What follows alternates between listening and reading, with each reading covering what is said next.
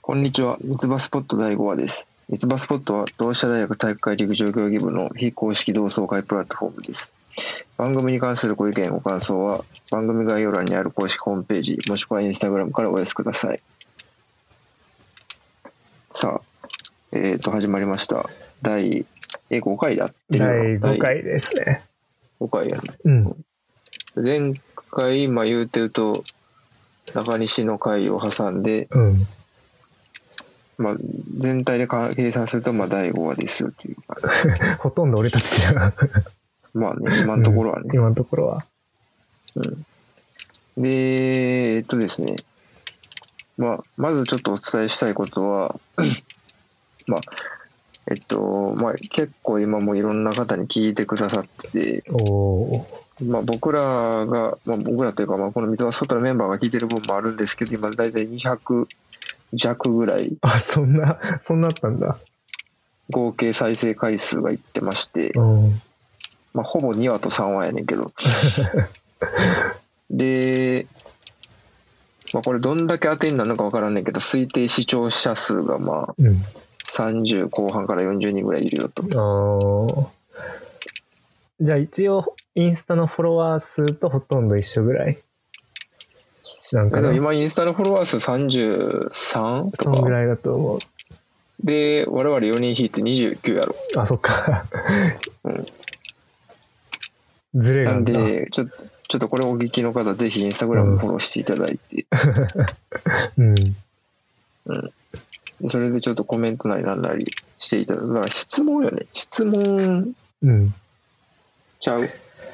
もうお便りは正式に受け付けてるんやんな。もう。質問でもだから要は別に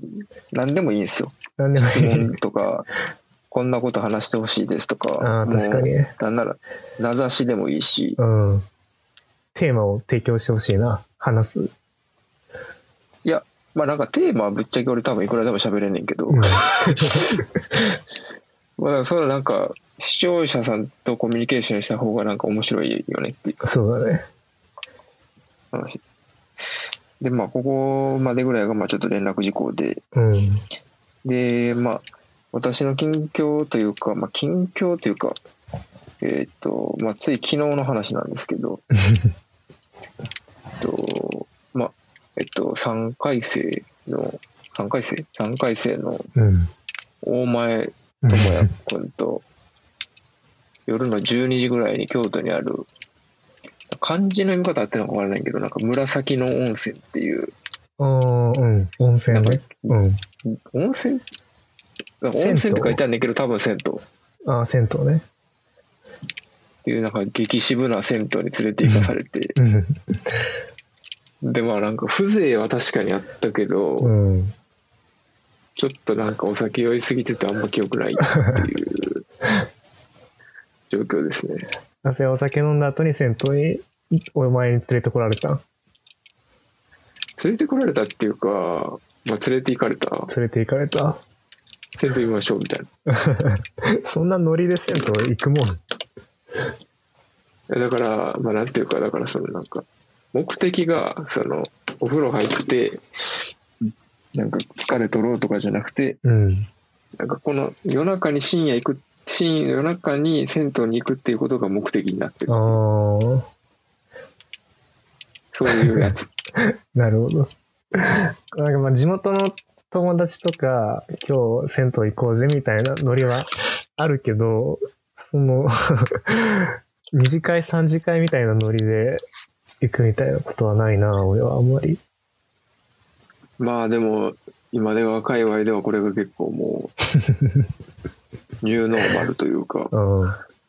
らしいですわ。そういう伝統、僕らそんなとこですからね。OK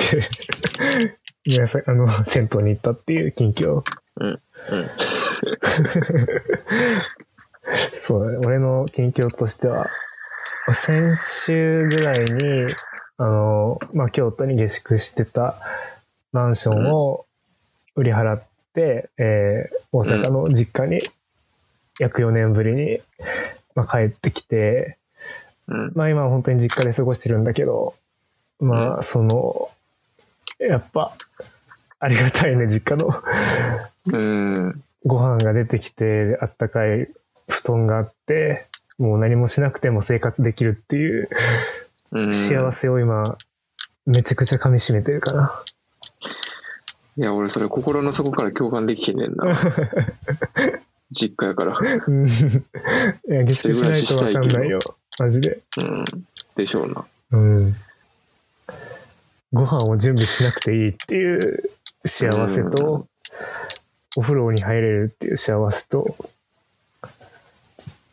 お風呂？その、お風呂は、まあ、その湯船があるわけよ。実家だから。うん、それの、毎日自分が入れなくてもちゃんとあって、あ、それしかもあったかい、そう満喫してますね今実家生活を。4月からはまだ見てない、まだ見て4月1日に決まるかな。なるほどね。そんなぐらいですね近況としては。そんなとこですか。はい。まあ、今回、まあ、第5話のテーマとしては、まあ、ちょっとタイトルまだ全然決めてないんですけど、いろいろな案が出たり消えたりっていうのを繰り返してるんですけど、まあ、一応その、まあ、大まかなテーマとしては、まあ、山崎がナイキについて語り尽くすという、この、視聴者置いてけぼり会。もうザキヤマみたいな。うん、ナイキね。そう。で、まあ、特に女性の方とかね、女性の方もちょっとデータによると、全体の視聴者さんのうち 10% 弱っていう、あ、そうなの？恐ろしいデータがあったりするんですけど、その、女性の方とか特に興味ないかもしれないんですけど、最初の、まあ、そうやな、5分か10分。10分ぐらいまでは聞いてほしいかな。ちょっと後半に聞くに従ってちょっとオタクトークに近づいてくるかなという気はするんですけど、最初の10分ぐらいは割となんていうか、みんなが割と共感できるっていうか知ってるような内容を深掘っていく感じにしていきたいかなと。なぜ山崎はここまでナイキ信者、ナイキ沼に首までどっぷり浸かるようになったのかという。まあそこら辺の真の理由についてはちょっと後半に置いといて、うん、前半部分はほんまになんて言うんだろうな、なんかみんなが知ってるようなシューズとか、うん、まあなんかナイキの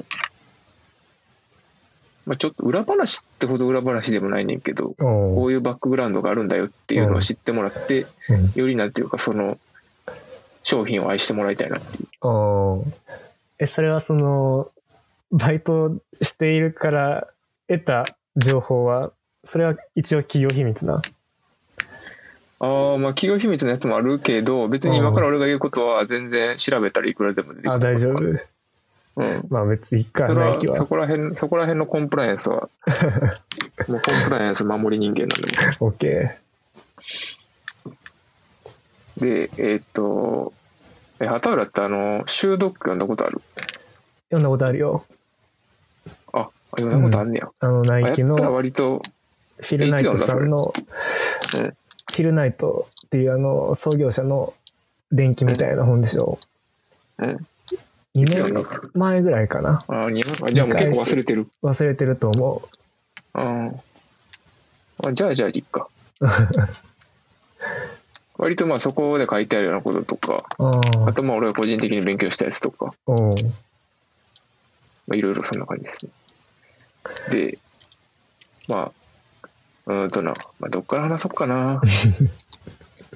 設立からいくか。いいよ。俺は設立から行ったらちょっとなんかとんでもないストーリーになる。まあ設立から行くか、うん、視聴者目線として聞くし話をつなぐし、うん、まあ、最近働も言ってるからだけど、まあ、社長というか、まあ、今も会長職で表舞台から割と遠ざかってんねんけど、一応そのなんていうかな共同設立者って方じゃない、フィル・ナイトって人は。ああ、そうなんだ。うん。だからあの人が社長みたいな、まあ社長やねんけど。うん。けど、実はもう一人、すんげえ重要な人がおってて。うん。で、その人が、ビル・バウアーマンって人や。なんか、聞いたことあるような、ないような。で、このビル・バウアーマンっていうのは、アメリカのオレゴン大学の陸上競技部の監督をしてた人で、うん、で、フィル・ナイトがその生徒、うん、生徒というか部員、オレゴン大学陸上競技部、うん、で、その2人がナイキの共同設立者っていう形になってる、うんうん、で、まず最初に1964年かな、1964年にブルーリボンスポーツっていう会社を作りますよと、うん、BRS って言われてる。なんかちょっと思い出してきた俺も。うん。まあ、畑浦多分あんま分からんかなと思うけど、現役部員の方とか、うん、僕たまに青色と白色と赤色のクソド派手なパンツとシャツ着てると思うんですけど。着てたっけ？あ、論体？いや、多分畑浦が、あ、そう、論体じゃないねんけど、なんかみんなに友よの論体と一緒のやつとか言われてるけど、いや、ちゃうねんっていう。友よプーマで俺ナイキやねんっていう。ああ、うん、うん。そこのこだわりね。あで、うん、それは、ブルーリボンスポーツっていうそのナイキの前身となる会社に対してそのなんかオマージュしたコレクションにあるわけなんですよ、ね、だからナイキのロゴとかは何もないねんけど、うん、実はナイキっていう、あ、ロゴはないんだ。そうそうそう、 BRS っていうその会社のロゴは入ってる。うん。まあ、もちろんその裏のなんか品番とか書いてあるタグとかみたいなのもちろん書いてあるけど、うん、一見しただけではないきって分からへんって、うん、で1964とか1960年とか書いてあったりして。なるほど。でその当時のブルーリボンスポーツってのはそのいわゆる今でいうアシックスの商品を日本から輸入してきて、うん、それを売ったり、そのまあビル・バウアーマンっていうのがマジで靴オタクやからその選手の靴とか自分で作ったりしてて、へえー、すごいな。うんで、そのだからアシックスから、まあ、当時は鬼塚大学やけど、鬼塚大学から送られてくるシューズとかを、うん、もっとこうしたらいいんじゃないかみたいなのをアシックスにフィードバックしたりみたいなことをしてる、うん、で当時アシックスで結構売れた商品が、うん、アシックスっていうか、まあ、その、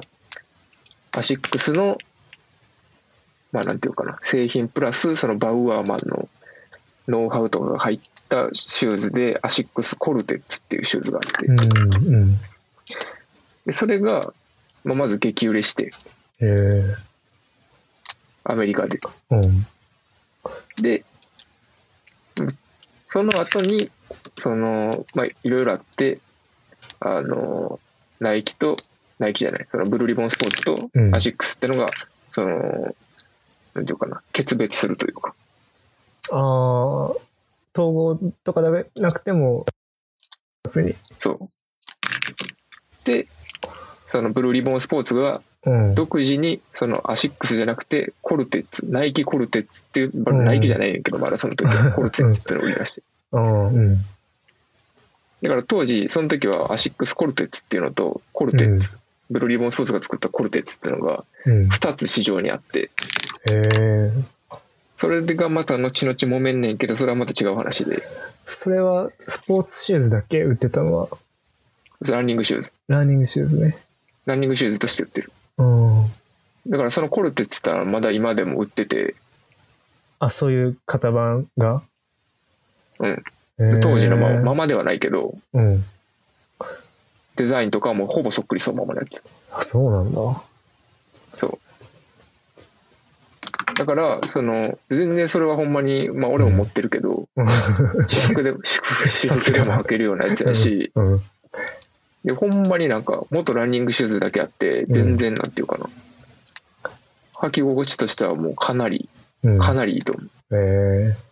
で、そのコルテッツで勢いがついて、1971年にナイキっていう会社ができますと。うん。だからブルーリボンスポーツができたから7年後の話。ああ、そうなんだ。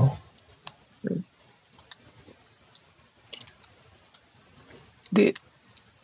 ビルバー・ワーマンが作ったもう一つやばいやつとして、うん、ワッフルソウルってのがあって、あったあった。ワッフルってだからなんか四角形のなんか、うん、そうそう。でなんかそのランニングシューズ作ってる時になんかそのいい感じのグリップとトラクションを両立できるようななんかその形状とか形って何なんだろうみたいなのを考えた時に、うん、その朝飯ビルバーワーマーが食ってる時に、うん、そのワッフルメーカーを見てこれだってなってそれをそっくりそのままもう奪い取ってその中にゴム樹脂流し込んでもう普通に貼っつけるっていうことをやったわけですよ。そうでそのワッフルレーサー、まあ、ワッフルソールを使われたシューズってのはまだ今も現役で発売されてたりもす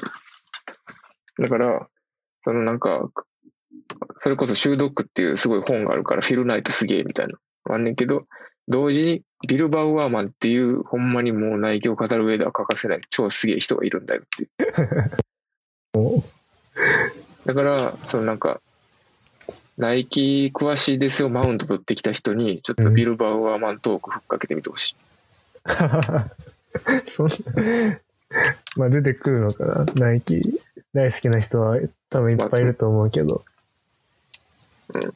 うん、なんかまあだからいっぱいおると思うねんけど、なんかそれでマウントを取ってきたときに、うん、じゃあビルバー・ワーマンって知ってんのみたいな、うんうん、っていうこのなんていうかなんて言うやろうな、うん、試しというか、うん、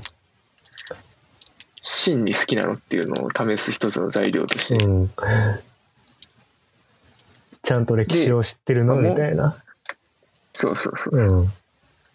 ミーハーじゃないのっていう、うん、まあ俺が一番ミーハーやねんけどそうなのいやナイキに関してはミーハーじゃないけど、うん、なんかそれ以外のいろんなことに関しては俺すげえミーハーやから、うん、で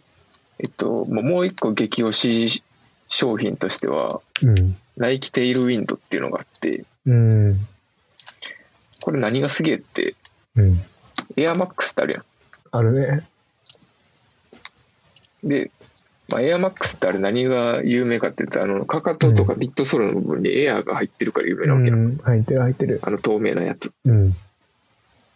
でエアが初めて搭載されたシューズってエアマックスじゃない。あ、そうなの。うん、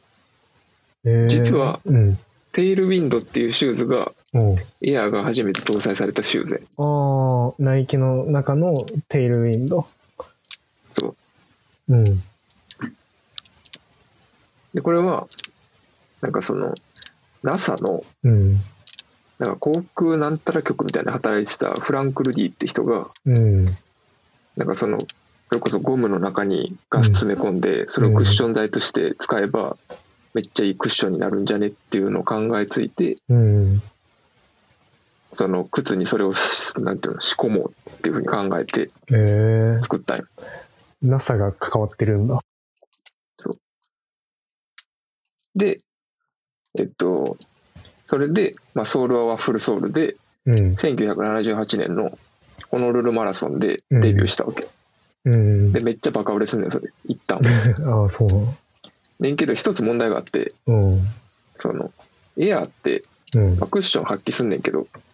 その圧が加わったら横に広くなるやんか。なるな。うんけどそれは中にぶち込んでるからその横に広がる隙間がなかったわけよ。うんうん。てか十分に確保されてなかった。うん。でそれでなんか接着がどんどん甘なってきてちょっとなんか初期不良みたいな感じで、うん。なんかあんまりずっと表舞台から姿をすぐ消しちゃったみたいな。あ、そうだ。うん。失敗作みたいな感じだ。ちょっと失敗作っていうふうに言われてる。うん、でも今はもう完全にそこら辺の問題克服してテイルウィンドってのも出てて激おすすめしてます僕バイトで、うん、で、うん、エアマックスの前身がその、うん、テイルなんちゃらそうテイルウィンドそう初めて知ったそれは。エアマックスってのはそれが見えてるやん。エアーが見えてるね。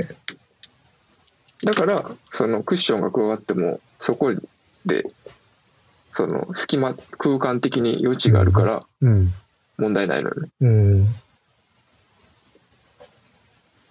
でこれはティンカー・ハットフィールドっていうデザイナーさんが作ったやつで、これは元オレゴン大学の陸上選手で棒高跳びしてた人で、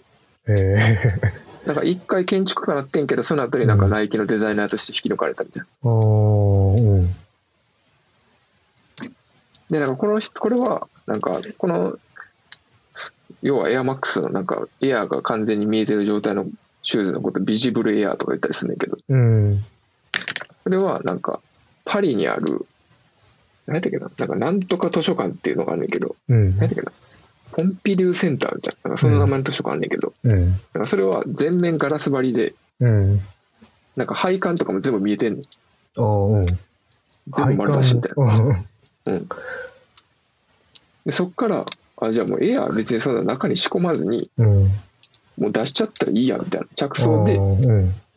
そのテールウィンドウを1978年に失敗して、うん、約10年後に1987年にエアマックス1っていう形でそのビジブルエアを搭載したやつがほぼ10年越しに出てくるという。へえ。結構かかったんだよね、その時間が。そうなんですよ、うん、エアマックス1ってのがね。で、うん、ついこの前ぐらいかなに、2年前ぐらいかな、うん、じゃあ3年前か、2019年かに、エアマックス30周年っていうことで、まあ、なんかエアマックスのなんか大祭り、うん、なんかすんげえ大祭りみたいなやって、うん、その、ティンカー・ハットフィールドが、うん、そのエアマックス1をデザインした時に作った、なんかな、設計図みたいなのがあるね。うん、ここ何ミリで、ここにロゴを置いて、こういう風にして、みたいな。で、それをそっくりそのまま、アッパーに貼り付けたやつ。うん設計図に書いてあるやつをそのままなんかアッパーにしたやつみたいな、うん、とかそのデザインが色鉛筆みたいなんでこんなシューズにしたいみたいな、うん、エアマックス1、うん、したいやつこんな風にしたいみたいなやつをそのままそれもアッパーに落とし込んだやつみたいな、うん、そのティンカー・ハットフィールドのなんかエアマックス1設計図コレクションみたいなのが出て、うんそれが今結構割と影で人気で影でなんだちょっと転売できるぐらいうん、プラ1万ぐらいで転売できるぐらいで、うん、でたまげたんが、うん、去年かななんかカンカレかなんかでタナリカがそのやつのシリーズの一つを履いててたまげてうんなんかそんなにこいつとか言っちゃあれけどエアマックスはエアマックス界隈に敏感な子やったなと思ってなんか普通になんかオンラインでなんかピュッとポチったら買えるやつじゃないからとかまあ抽選とかそうでちょっと振ってみようかなと思ってんけど、うんなんか誰やったっけな誰か忘れたけどなんかそれかわいいねみたいなことを誰か違う人に振ってて、うん、違う人が振ってて、うん、でなんかかわいいと思って買ったんだみたいな感じで言ってたから、うん、なんかオタクが変に知識を押し付けるのやめようと思って引いた覚えがあり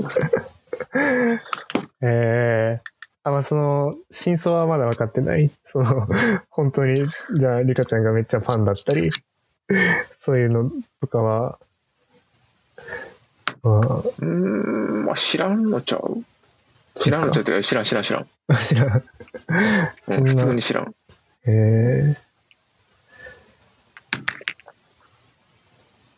だからそうもうだから何が言いたいかっていうと、うん、ここまでの総括としてはビル・バウアーマンっていうすげえ人がいるんだよっていうのと、うん、あとまあエアマックス1の前にそのエアを積んだシューズが実はあるっていうのと、うんまあ、エアマックス1の軽い歴史ですよね、うん、いかにしてできたかっていうなるほどエアマックス、まあだからうん、エアマックスって今そんな俺ナイキ、まあ、好きだけどそんなに詳しいわけじゃないんだけどさなんかナイキといえばエアマックスっていうのがあるやん、うんうん。エアマックスが一番売れてるブランドな。そうでもない。エアフォースワンかな。エアフォースワン。バッシュみたいな。あ、そうそうそう。だからあれバッシュやねんけど。あ、バッシュか。うん。ああ、なるほど。エアフォースワンめちゃめちゃ売れるかな。で、だから、例えば、ギフトのシーズン、クリスマスとかホリデーの季節とかは、すごいギフトでエアマックスワンありますかとか、いう女性のお客さんとか結構来られたりするんねんけど。エアマックス靴をプレゼントする女性客か。すごいな。で、だから、ほんまに結構エアマックスワン率は多いから、で、そういう時に、それこそテイルウィンドとか、エアマックスワンとか、ちょっとレトロ系というか、そういう復刻系のやつをぶち込んで、こういうのどうですかみたいな。だって、エアフォースワンってさ、なんていうか、ストリート系というか、そういう系には結構バシッとはまるけど、きれいめ系の服装してる人って、まあ、別に全然いけんねんけど、120% の力発揮できひんから、テールウィンドウとかやったら割とそのきれいめ系の服装とかにも忘れるから、そう。まあコンテンツとかもそうやねんけど。想像、靴の構図が分かんないからあんまり想像できない、俺は。ああ、そうやね。だからちょっと皆さんこれ聞いてるとき、Nike アプリを手元に置いていただいて。そうだね。俺もちょっと後で見とくわ。とか調べながら。コルテツ、テイルウィンド。そう。なんでだからあれホワイトデーのお返しとかね。これからやってる。メンズ。彼女だかなんだかは知らんけど、もうだからチョコレートとかやめようやっていう。コルテツあげようやっていう。テイルウィンドあげようやっていう。めっちゃザキヤマの主観入ってんじゃんそれ。ここら辺押していきたいですね。靴プレゼントってどうなんだろうね。なんかめっちゃ話変わるけど。いや嬉しいんちゃう？嬉しいかな。嬉しいな。靴、そうだね。俺は結構自分で選びたい派かな。靴はちゃんと履いて自分で選んで、まあだからそれもだからあれよな、なんちゅうか一足大事に履く系なのかとかも変わってくれるし、結構いろんなスニーカー何足持っててその日の気分に合わせて買えるみたいな人もいるし。あ、確かに俺そっちタイプではないからな。人によるな。あんまりそうですね。ごめん、脱線しました。いや、全然いいっすよ。続きのナイキトークを。で、まあ、ここまでが、ちょっとまあ、言うなればアップ。今、結構20分、ちょっと話したよな。多分。すまん、アップやわ、まだ。じゃあ、ここからメインメニューということですか。だから、ちょっとまあ、視聴者さんも、察してほしい、タイトルを見て。あ、これは語っとんなっていう。誰が聞くんだろうね、逆に。いやー、まあ、小畑は聞け。で、こっから結構、ちょっと本気モードで、割と俺は、まあ、今も昔もナイキで働いてみたいと思ってるし、そのナイキを通じてなんて通してそれまあ社会貢献したいというかそういうふうなことを思ってんねんけど、それを思うようになったきっかけっていうのがまあナイキの広告とか CM とかで、でこれ誰言わかなどれ言わかなまあ一つもうこれが確定的にきっかけっていうのがあんねんけど、それは結構俺、まあ、ちょこちょこいろんなところで喋ったりしてるから、ちょっとそれはまあちょっと時間あったらってことにしといて今日はちょっと違うやつからいこうと思ってて、うん、でカタールにはちょっとまあ事前にちょっとこれ見といてってのをいくつか言ってんねんけど、頼まれましたね、うん、でまあ視聴者の方もURL 概要欄に貼っとくんでぜひ見てくださいで、まあ、どんなかっていうとですね、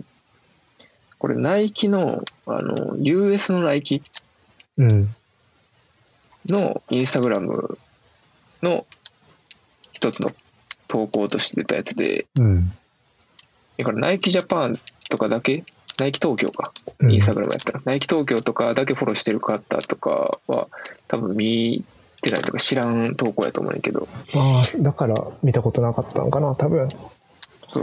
う全部英語やろ、うん、話してるやつとかも、うんうん、でこれは時期的には大統領選挙の時に投稿されたやつなんですよね。この前のバイデンとトランプと、そうそうそう、うん、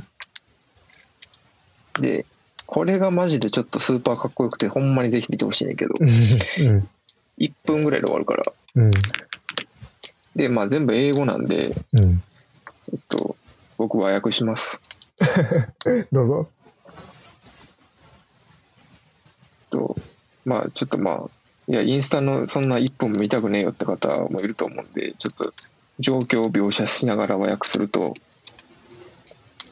まあ、女の子がバスケットボールしてるんですよねこれ。うんしてる。で、まあ、ボールがコートに落ちてますと、うん、でそのボールを拾います女の子が、うん、でそこで、No one picks up a ball wanting to change the world、うん、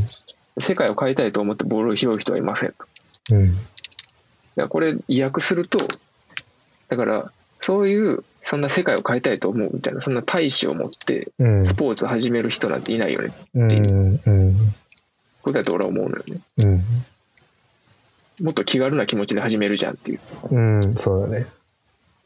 で次のシーンでテレビ画面がいっぱいあんねんな、そのコートの周りに、うん、でそのテレビ画面の一つでそのコロナの様子とかコロナによってその経済が落ち込んだりみたいなそういう状況が流れて、うん、They want to escape it と、彼らはそのコロナとかそういうなんていうかな良くない状況から逃れたいのです、うん、でまあ、女の子がそのボールでドリブルしながら、うん、They want to become part of something、うん、彼らは何かの一部になりたい、何かに属したいのですと、うん、その孤立してる状況じゃなくてなんかそのコミュニティに属したいと、うん、でThat something could take them anywhere と、うん、だからそのコミュニティとか何かしらに属することによって彼らはどこにでも行くことができる、うんうん、どこにでも連れて行くことができる、うん、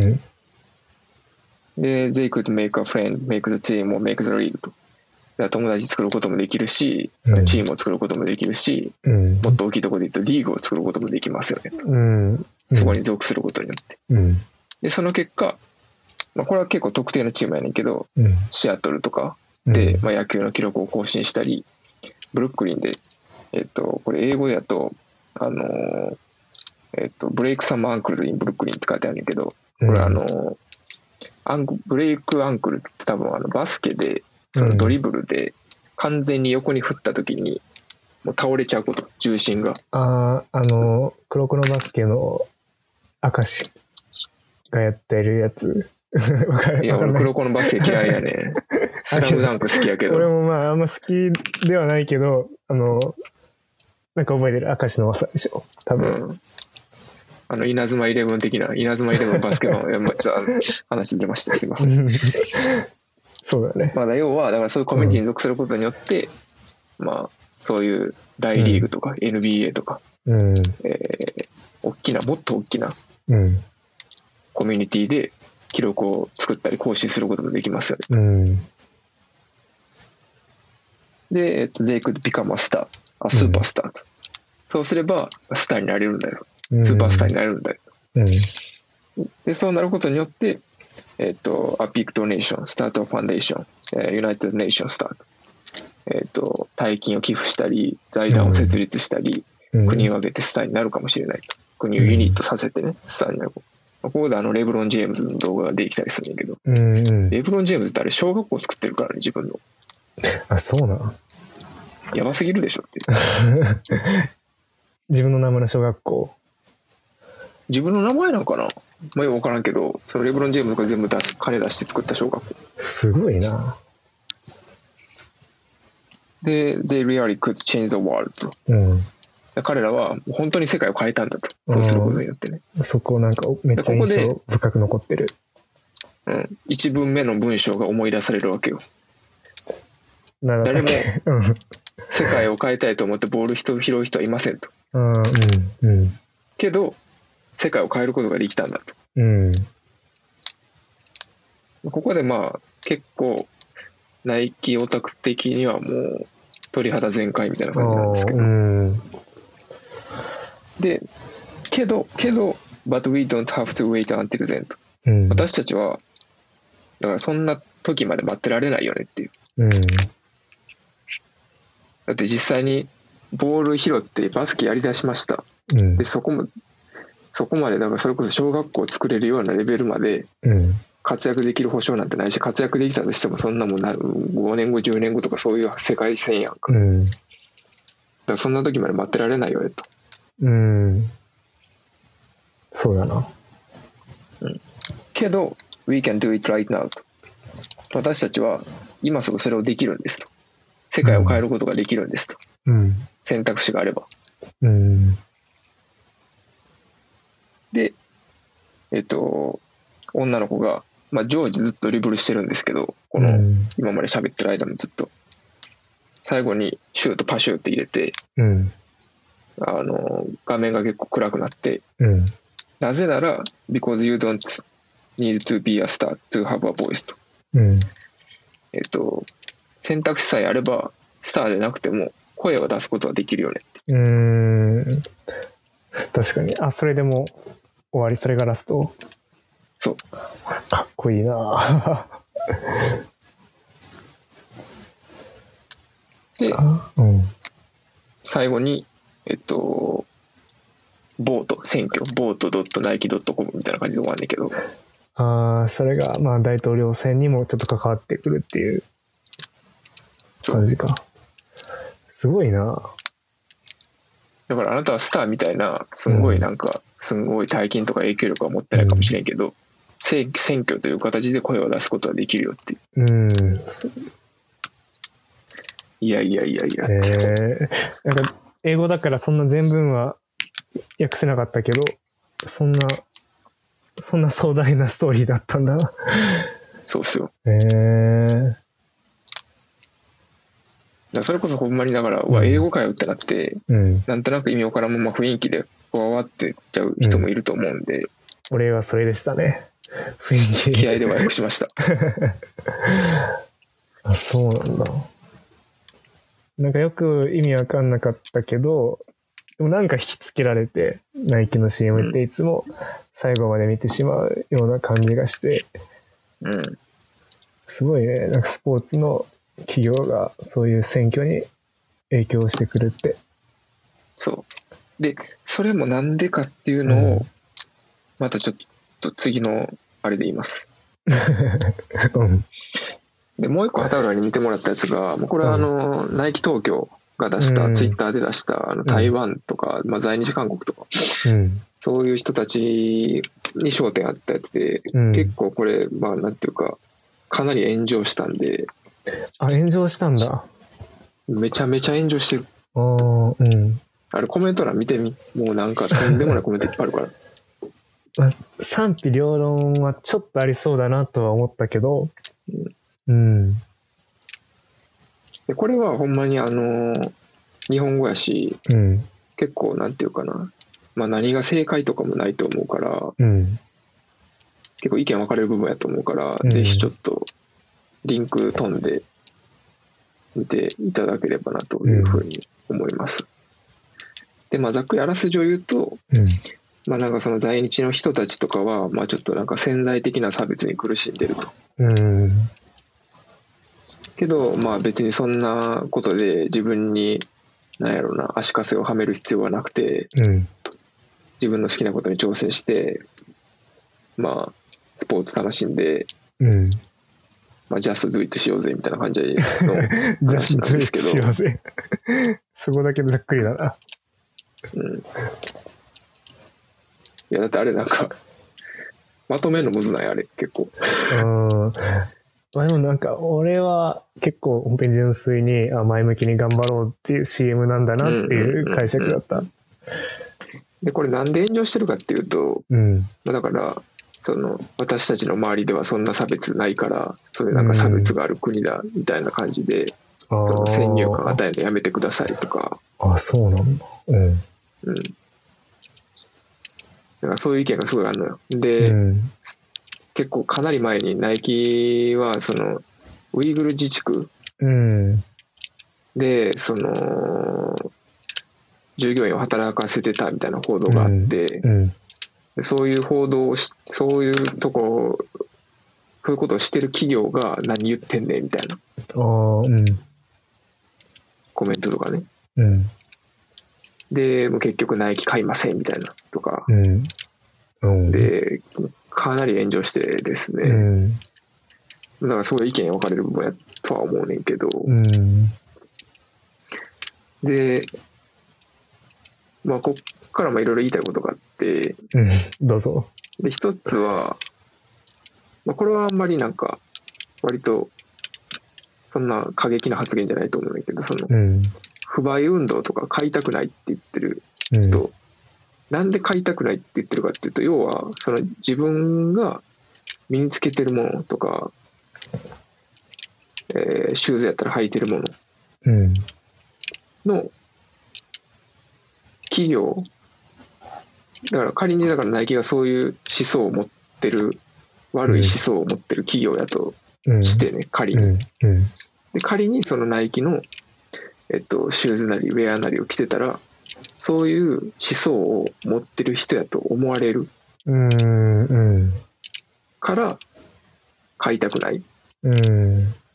う風な行動につながって発言につながると思うよね。背景としては。で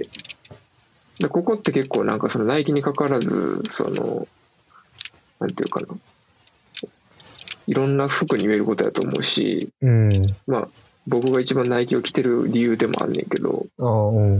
そういう靴だったり服だったりっていうそのブランドのポジションっていうのはそのなんか自分の意思とかポジションをなんか内外に発する道具っていうか、なんか看板みたいなもんやと思ってて、なんかそれをなんかすごいなんていうかな意識するというか、するようになるとなんかもっとなんていうかな自分自身がなんかそういうのを身にまとってるっていう点で、なんか自分の考えとその考えに合致している企業の商品を身にまとってるっていう点ですごいテンション上がるし、なんか周りにもそういうのを発信できてる、まあ、周りの人がそれを意識してるかどうかっていうのは別にして発信してるっていうことがなんかすごいなんていうかなその人の、なんていうかなメンタルというか、考え方に影響を及ぼすもんやと思うねん、俺も言いたいことをすごく分かる。多分俺も自身も大学生が多分そういうことを意識してる人あんまおらんと思うけど多分大人になればなるほどそういうことってしだすでしょ多分、でアメリカとか特にそういうこと意識してそうな雰囲気はあるし、そうだね。でだからこそなんか、その胸張って私ここの商品の靴なりウェアなり着てますっていうようなブランドの服を着たい、っていうのがあって、だからちょっと話飛ぶけど、なんか森さんの問題とかってやっぱ女性差別みたいな、あるね。であれで結構スポンサーがさ、いろいろコメント出したやんか、うん、我が社のダイバーシティインクルーシブの価値観には、うん、あの人の発言は合いませんみたいな、うん、ニュースで見た。でこれ結構スピード感めっちゃ大事で、うん、PG とか P&G とかはマジでそういうコメントもマジで一瞬で出して、うん、ふざけんじゃねえみたいな、うん、で、まあ、ナイキの競合他社とされてるアシックスは、うん、マジであのスポンサーの中で下から数えた方が全然、うん、下から3、4、5番目とかなんかそういうスピード感やね、うん、ああ、うんでだからそういうのにでしかも発言したなんかその発表したコメントとかもなんか誰でも言えるよう なんかコメントだし、うんうん、だから別にアシックスをディスってるってわけではないねんけど、うん、ちょっとゴテゴテな対応だったってこと。そうでだからその身にまとう立場としてそういうのに敏感でしっかりケアしてる企業の服を着るのかどうかっていう。まあ僕はアシックスのランニングシューズ履いてるんですけど、っ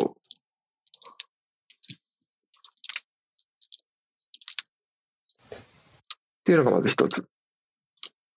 だから買いたくないっていう発言がなんかすごいツイッターのスレッド上では多いから。ああ、うん。だから日本でも結構なんていうかな。うん。そういうのを通して意思表示するみたいな感覚が結構あんねやっていう。ああ、なるほど。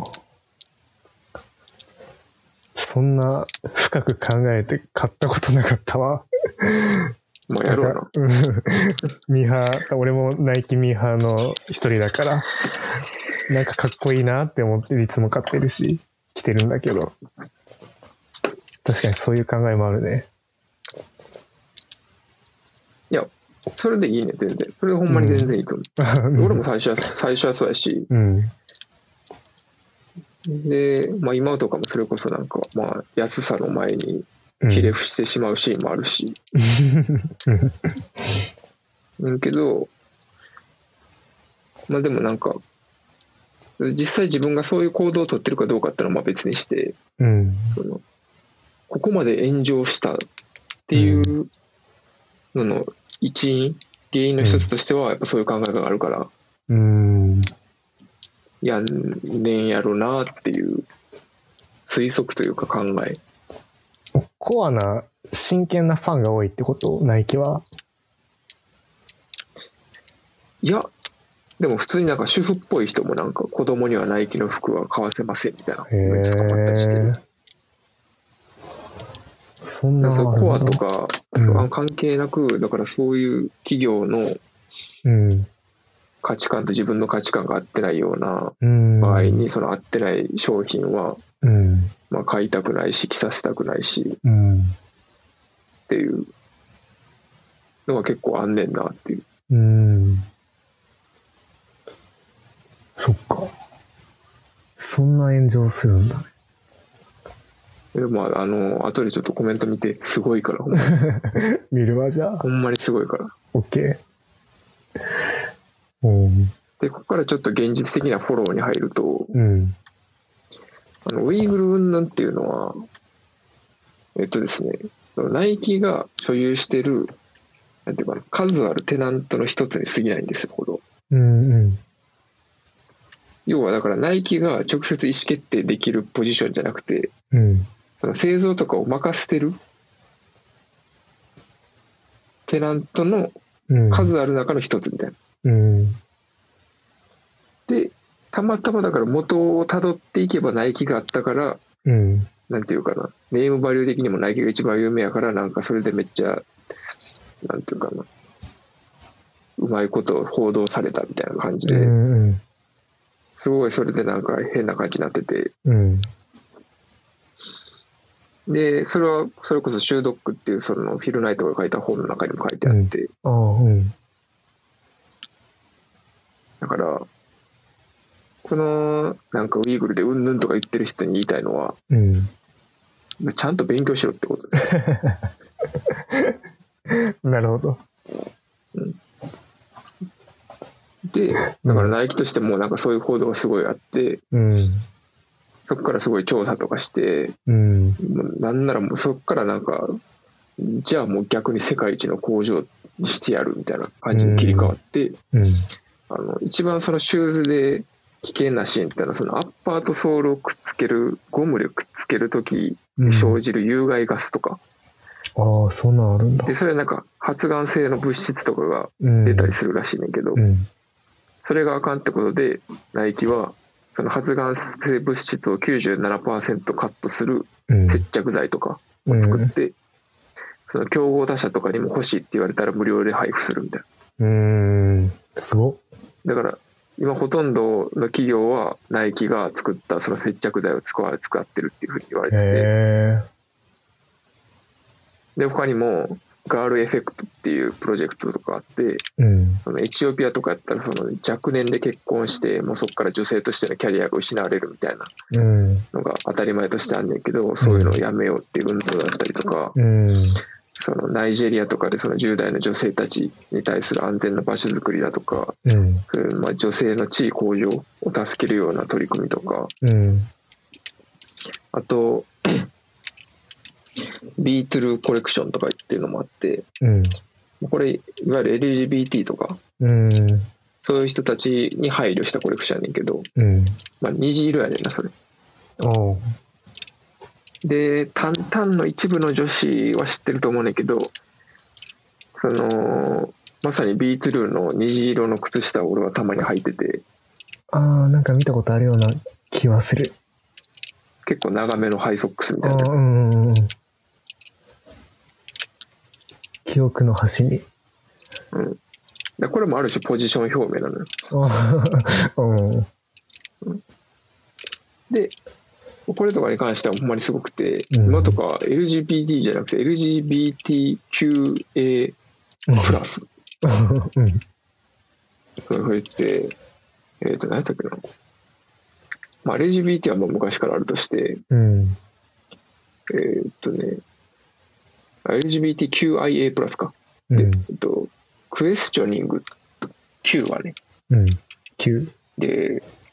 これはなんか性的指向を決められてない、うん、決めてない迷ってるっていう状態の人のセクシュアリティ、うんうん、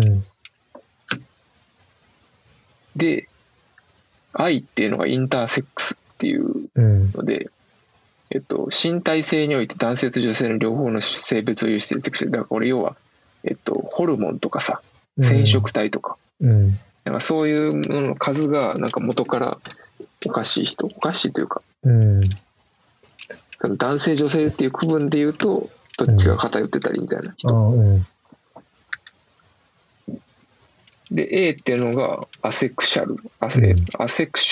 てやつで、うんどの性にも恋愛感情を抱かない人たち。ああ、そういう人もいるんだね。うん。うん、で、プラスっていうのが、だから要は、それこそ LGBTQIA みたいに、なんていうか、うん、ちゃんとした言葉があって、すでになんていうか、区分されているセクシュアリティじゃなくて、うん、それのどれでもない人たちを表してるやつ。うんうんうん、で、これ2012年ぐらいからスタートしてて、うんこれ2012年からスタートしてる時点でもなんかもうこの問題に関する関心の高さがやばいそうだね。なんか最近の問題にも気がするけど、2012ってだって9年前か。で今年の2020のコレクションからは、うん、そのもともと7色やねんけど7色プラス、うん去年とかブラックライブズマターとかってそのやってた、うん、黒人とか有色人種とかの人たちに配慮したっていう形でその7色プラス、うん、茶色と黒を足した形でコレクションが展開されてますよって。ああその黒人っていう意味も含めて。そうそうそう。じゃあそのナイキが2012年からそういう活動を進めているのにもかかわらず、我が国の森さんはああいう発言をしてしまったってこと。うん、もう恥ずかしい恥ずかしいね、やっぱり今、ニュースであんまりやってないけどね、うん、もう、うんなんか忘れてた、ね、終わったことのように。そう。なんだかねって感じですよ。で、まあ、このビートルコレクションの、まあ、シャツだったりスニーカーだったりっていうのは今オンラインストアで買えるんで、皆さんよろしくお願いします。って感じですかね。だから、まあ、なんていうかな。ザキヤマの店で売ってない？うん。売ってて、多分売ってないですね。売ってないんだ。残念。申し訳ないです。すいません。だから要はなんていうかな、そのすんごいいいこともいっぱいしてるよってことを言いたい。あ、ナイキが。うん。逆にこんな運動をしてる企業ってなんか少ないイメージはあるけど、実際はどうなんだろう。まあね、それは確かにある。陰でしてんのかもしれん。まあそのアメリカとかそういう国々は結構主張しているイメージはあるけど、日本ではあんまないよね、こういう企業が。まあ、実際活動はしてるけど、こんな大々的に社会を巻き込むような運動は。で、伏線回収するの忘れてたんやけど、要はなんでこういう選挙とかこういう問題にナイキが積極的に関与してくるかっていうと、そのナイキのその基本的なポリシーとして、その人間ってのはその全員アスリートだっていう。考えがある、でここで言われるナイキの文脈でアスリートって要はなんていうか、まあ、いわゆる我々みたいな学生アスリートとかそのプロのアスリートっていう意味じゃなくて、だからその手足があって人としてのなんていうかその最低限の機能さえあればアスリートなんですよと。でそのアスリートに対して何らかのそのパフォーマンス向上を提供する、まあ、道具だったり何だったりっていうのを提供するっていうのがまあ我々の使命ですよっていうのがあって、だから要はもうなんていうかな、その地球上の人類全員お客様みたいな。おー、壮大だな。だから超解釈を広げると、世界で起きている何かしらの問題ってのは、全てナイキの問題でもあり、それを何かしらプラスの方向へ持っていく、ギアだったり、ナイキの発信力だったりを通じてっていうのがまあ使命やから、なんか差別云々で何言ってんだとか、なんか一スポーツブランドが何言ってんだみたいな、っていう意見はもちろんあると思うし、まあ、確かになんか一見的を通ってるのかもしれへんけど、まあ、ナイキの考えとしてはベースとしてそういう考えがあるわけで、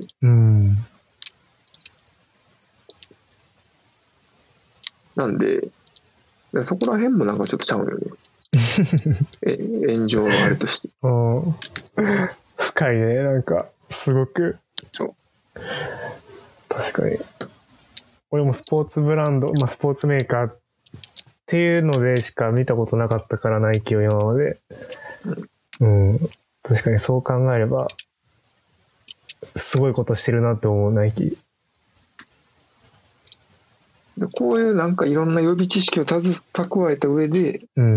なんか商品とかを見ると、なんかすごい愛着が出てくるでしょ。確かに出そう、っていうのが、まあ、僕の今日の目標ですでした。愛着をつけてほしいと皆さんに。もう今すぐナイキのオンラインショップでなんかポチってください。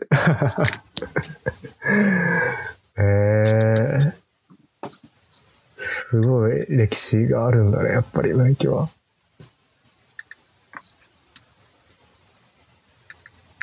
てとこかな。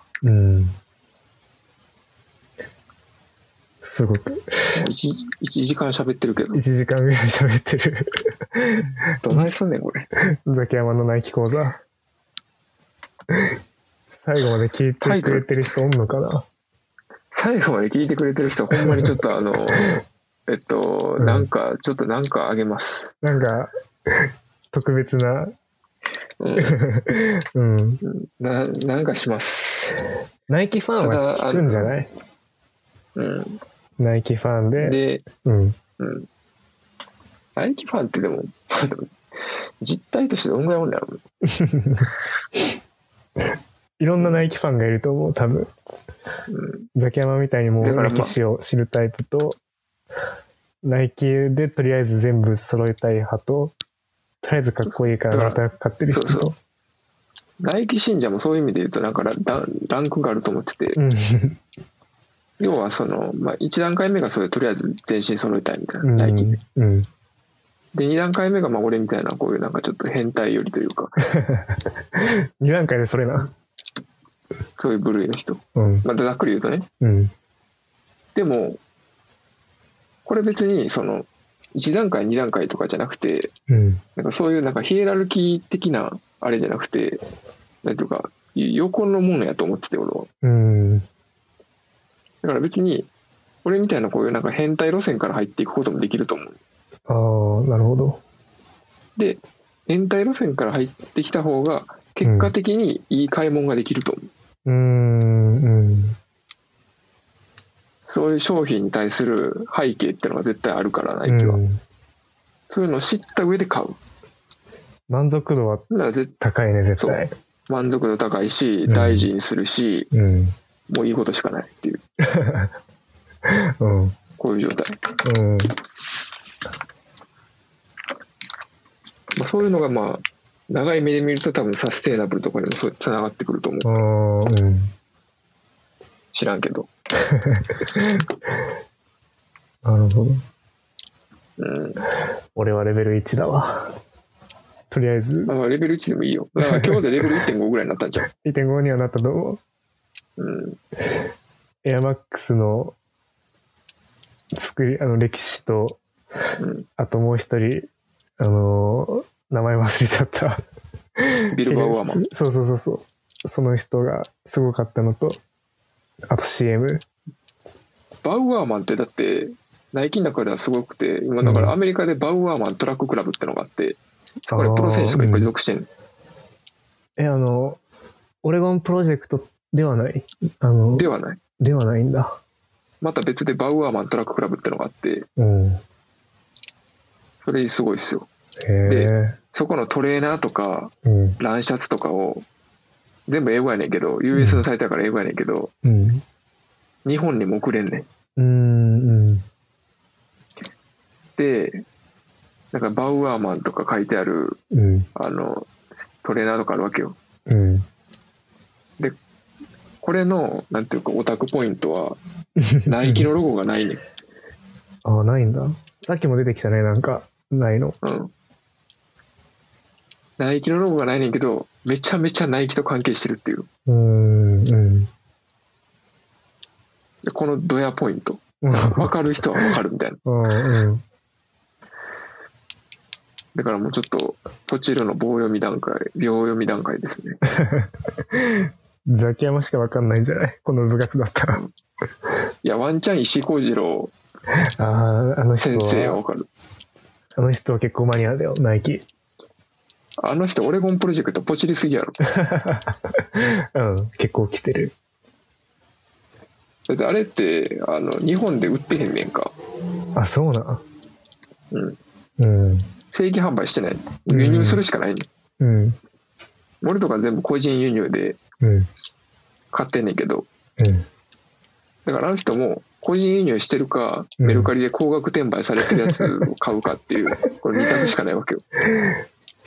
石井先生多分メルカリは知らないとあんまり使ってないから多分個人輸入じゃないだから俺は青のオレゴンプロジェクトのジャージあるね、うん、絶対被らないであろうっていうあれで、うん日々ドヤしてるジャージ去年の春合宿で全く同じの着てきやがって IC 先生だけど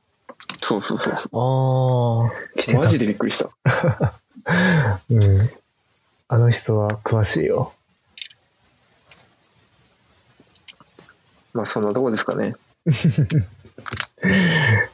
計1時間ぐらい。うん。まあだから最後まで聞きましたっていう方